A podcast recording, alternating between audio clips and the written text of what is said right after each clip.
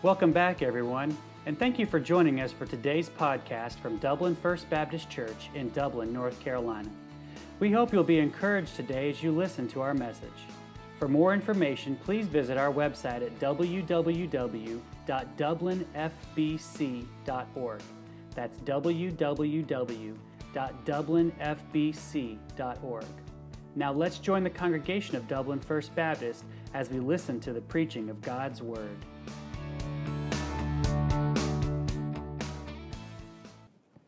1 Corinthians chapter 11, please. 1 Corinthians, the 11th chapter.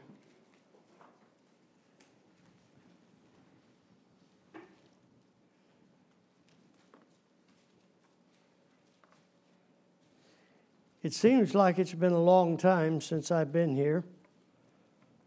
I have forgotten your faces. No, I haven't. Some of you are just absolutely unforgettable.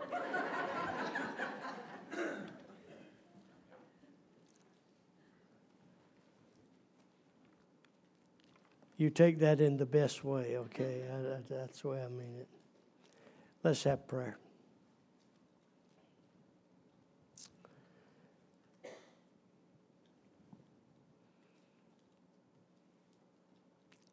Father, our hearts have been blessed. We have been made aware new and afresh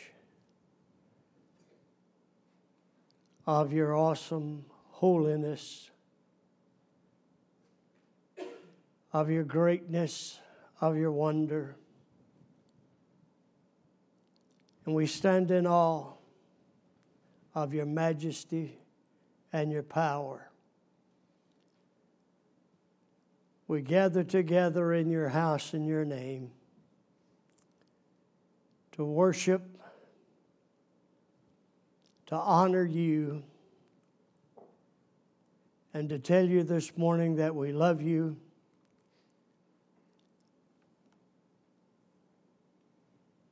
And we ask you, our Father, to minister to each of our hearts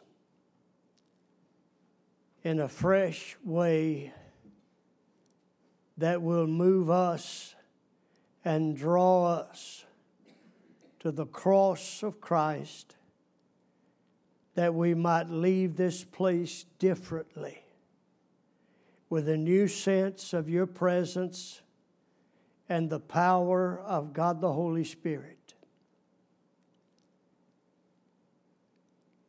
Holy Father, I ask that your Spirit might clothe me and anoint me that I might be able to share these truths that will bring glory to you and that will magnify the Lord Jesus. You know our minds and our hearts. Minister to us as only you can. May the good hand of God rest and abide upon Dublin First Baptist Church. And in your time, bring together pastor and people. Be with the pastor search team. Give them wisdom. And now, Father, I pray that the words of my mouth, the meditations of my heart, might be acceptable in your sight, O Lord, my strength and my Redeemer. In Jesus' name, amen. If you are familiar with the church at Corinth and reading through the book, you would probably come to the conclusion that Corinth is a church that certainly has its issues. Corinth is a divided church. Paul talks about that in chapter 1 as well as chapter 11, where he says there is trouble, division among you that leads to friction and fraction but very little action. And because of that division, Paul says, I need to set in order this matter of coming to the Lord's table. Not only was the church at Corinth a divided church, it was a deficient church. In 1 Corinthians chapter 3, he shares with us that it is deficient in its diet. He says, I fed you with milk because you are babes, unable to handle the meat of the word. I fed you with milk. You need to mature. You need to grow up. You need to learn how to handle the meat of the word. And not only does he talk about them being deficient in their diet, but he talks about them debating. One says, I am of Paul. My preacher is better than your preacher. I am of Apollos. No, my preacher is better than your preacher. Now, I want to say to you that it is a good thing to brag on your preacher. Now, you don't have one, so it's, a, but, but it is a good thing to brag on your preacher. I am of Paul, I am of Apollos. And then there was a crowd there that said, No, I am of Christ. So they were debating. They were deficient in their diet. That gave evidence. Marks of their deficiency was their diet and their debating. But a third thing about this church at corinth not only were they divided and deficient 1 corinthians 5 is very very alarming. They were a defiled church there is rampant immorality in the church at Corinth. He talks about here is a man sleeping with his father's wife. There is immorality in the church. Now, this is in the church. He's not talking about down at one of those temples. He's not talking about outside the church. He's talking about what is taking place within the church. And then he comes to chapter 11 and he says, Because there's a lot of this stuff going on, I need to set the record straight. So when you come to the Lord's table, you will have a clear understanding of what is happening and why you're doing what you're doing. So we begin our reading in verse 23. For I have received from the Lord. Now, Paul wants them to understand that he is not merely regurgitating something that he has heard from someone else. This is something I have received from the Lord. This is a word from God for you. For I have received from the Lord that which also I delivered to you that the Lord Jesus, on the same night in which he was betrayed, took bread, and when he had given thanks, he broke it and said, Take, eat, this is my body which is broken for you. This do in remembrance of me. In the same manner, he also took the cup after supper, saying, this cup is the new covenant in my blood. This do as oft as you drink it in remembrance of me. For as often as you eat this bread and drink this cup, you proclaim the Lord's death till he come. Therefore, whosoever eats this bread or drinks this cup of the Lord in an unworthy manner will be guilty of the body and blood of Christ.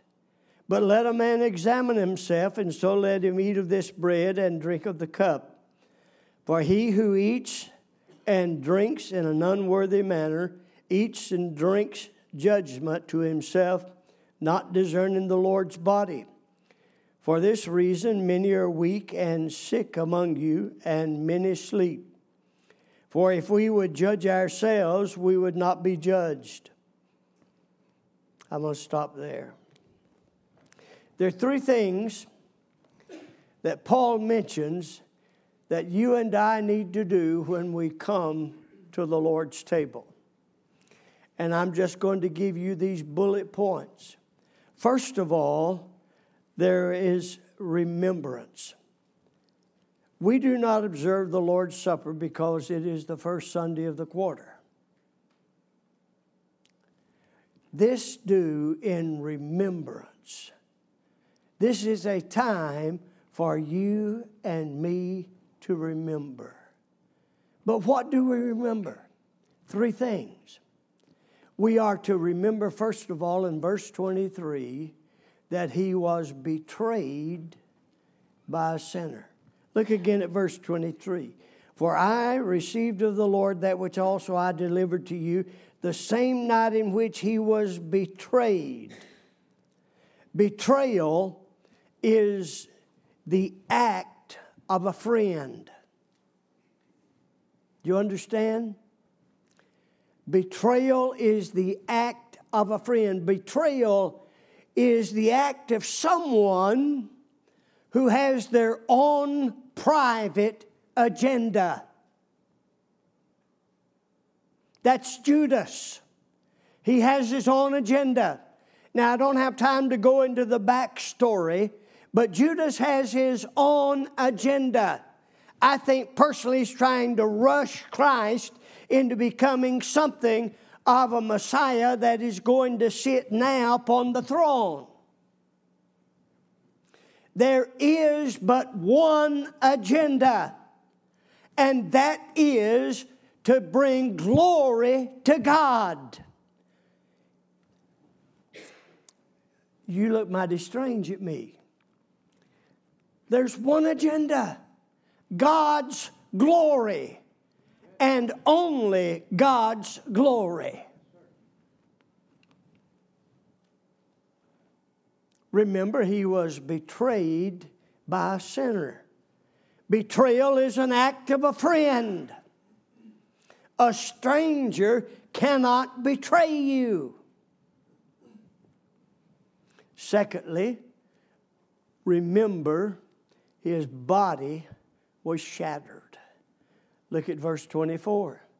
In the same night that his body, this is my body, which is broken for you. I'll say a lot about that next Sunday. But his body was broken. Isaiah 52 11 and Isaiah 53 have a lot to say about that.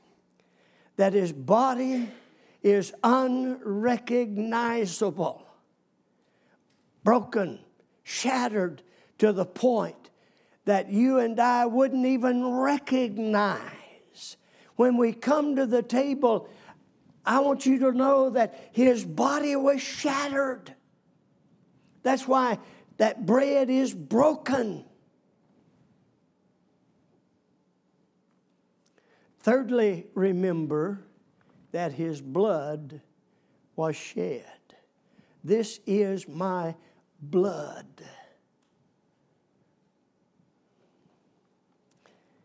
Do you know there's a big difference in something being spilt and something being shed? To spill, in my mind at least, denotes an accident. Jesus' blood was not spilled, Jesus' blood was shed. Without the shedding of blood, there is no remission. What can wash away my sin? Nothing but the blood of Jesus. There is a fountain filled with blood drawn from Emmanuel's veins, and sinners plunged beneath that blood lose all their guilty stain.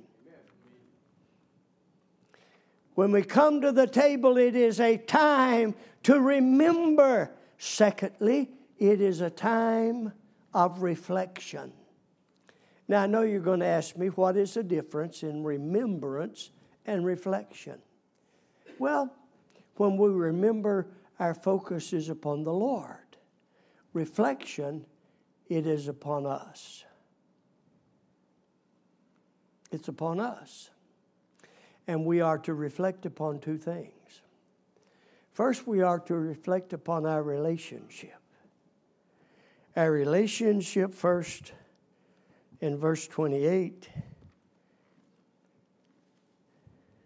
But let a man examine himself. And that means to put to the test. Let a man put to the test. Now, what am I to put to the test? I am to put to the test my relationship with the Master. That is vertical.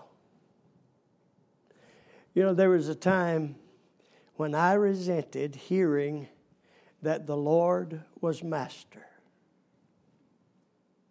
I did. I resented that.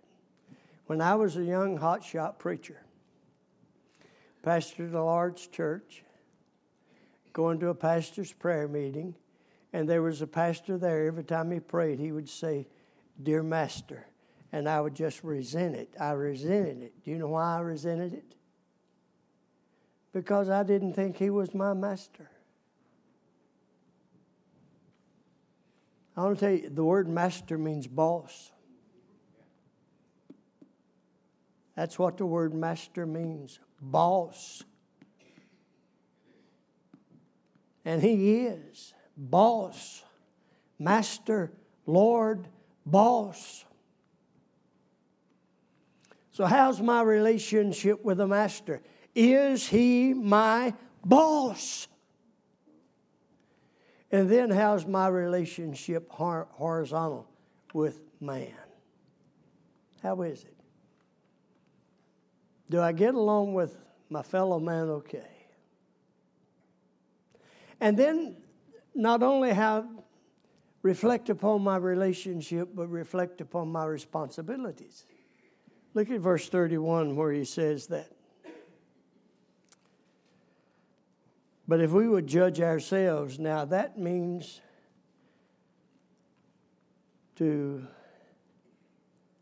focus upon the facts and come to a just conclusion. Weigh the facts and come to a just conclusion. So I have some responsibilities. Well, have I been faithful to the Savior? I don't worry a whole lot about you being faithful to this church. I wouldn't worry a lot about you being faithful to this church if I were pastor of this church. My concern would be whether or not you're faithful to the Savior. Because if you're faithful to the Savior, other things are going to fall in place. Say amen, lights. And then, am I fruitful in my service? Fruit follows faithfulness. And then the third thing coming to the table is a time of rejoicing. We remember, we reflect, and we rejoice. Now, what do we rejoice about? Two things. First, that our sins are forgiven. Our sins are removed. Back to verse 24. It is because of his death and resurrection that you and I can experience the forgiveness of sin.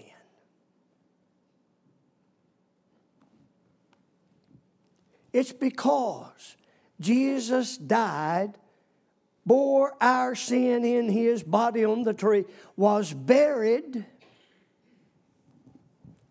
But the good news, the good news is it's Friday, but Sunday's coming. And he rose from the dead. And because of that, our sin can be removed. Amen. Now, the second thing we rejoice about is the Savior's return. He said, Do this till I come. Now, I don't know when that is. I don't know. I don't have a clue. But this I know He is coming again. And you and I are to observe this until He comes. I have three questions for you before we come to the Lord's table. Just three. First question Is the Lord Jesus Christ your personal Savior? Is He? If He isn't, He can be this morning. If you will acknowledge that you are a sinner, if in your heart you will ask Jesus Christ to forgive your sin, cleanse you in His blood, come into your life, save you, you can say, He is my personal Savior. My second question is this Are your sins confessed up to date? Third question Do you have anything in your heart against anybody? Now, if you answered yes to the first one, yes to the second one, and no to the third, then I would invite you to the Lord's table.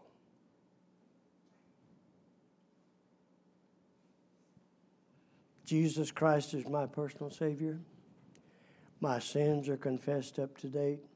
I do not have anything in my heart against anybody. And I don't know what the practice of First Baptist Dublin is.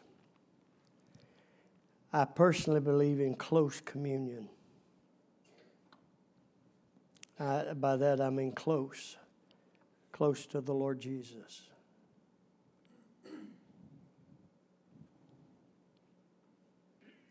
That's the invitation. Is the Lord Jesus your personal Savior? Are your sins confessed up to date? Do you have anything in your heart against anybody? And if you answer yes, yes, and no, come to the table. Let's pray.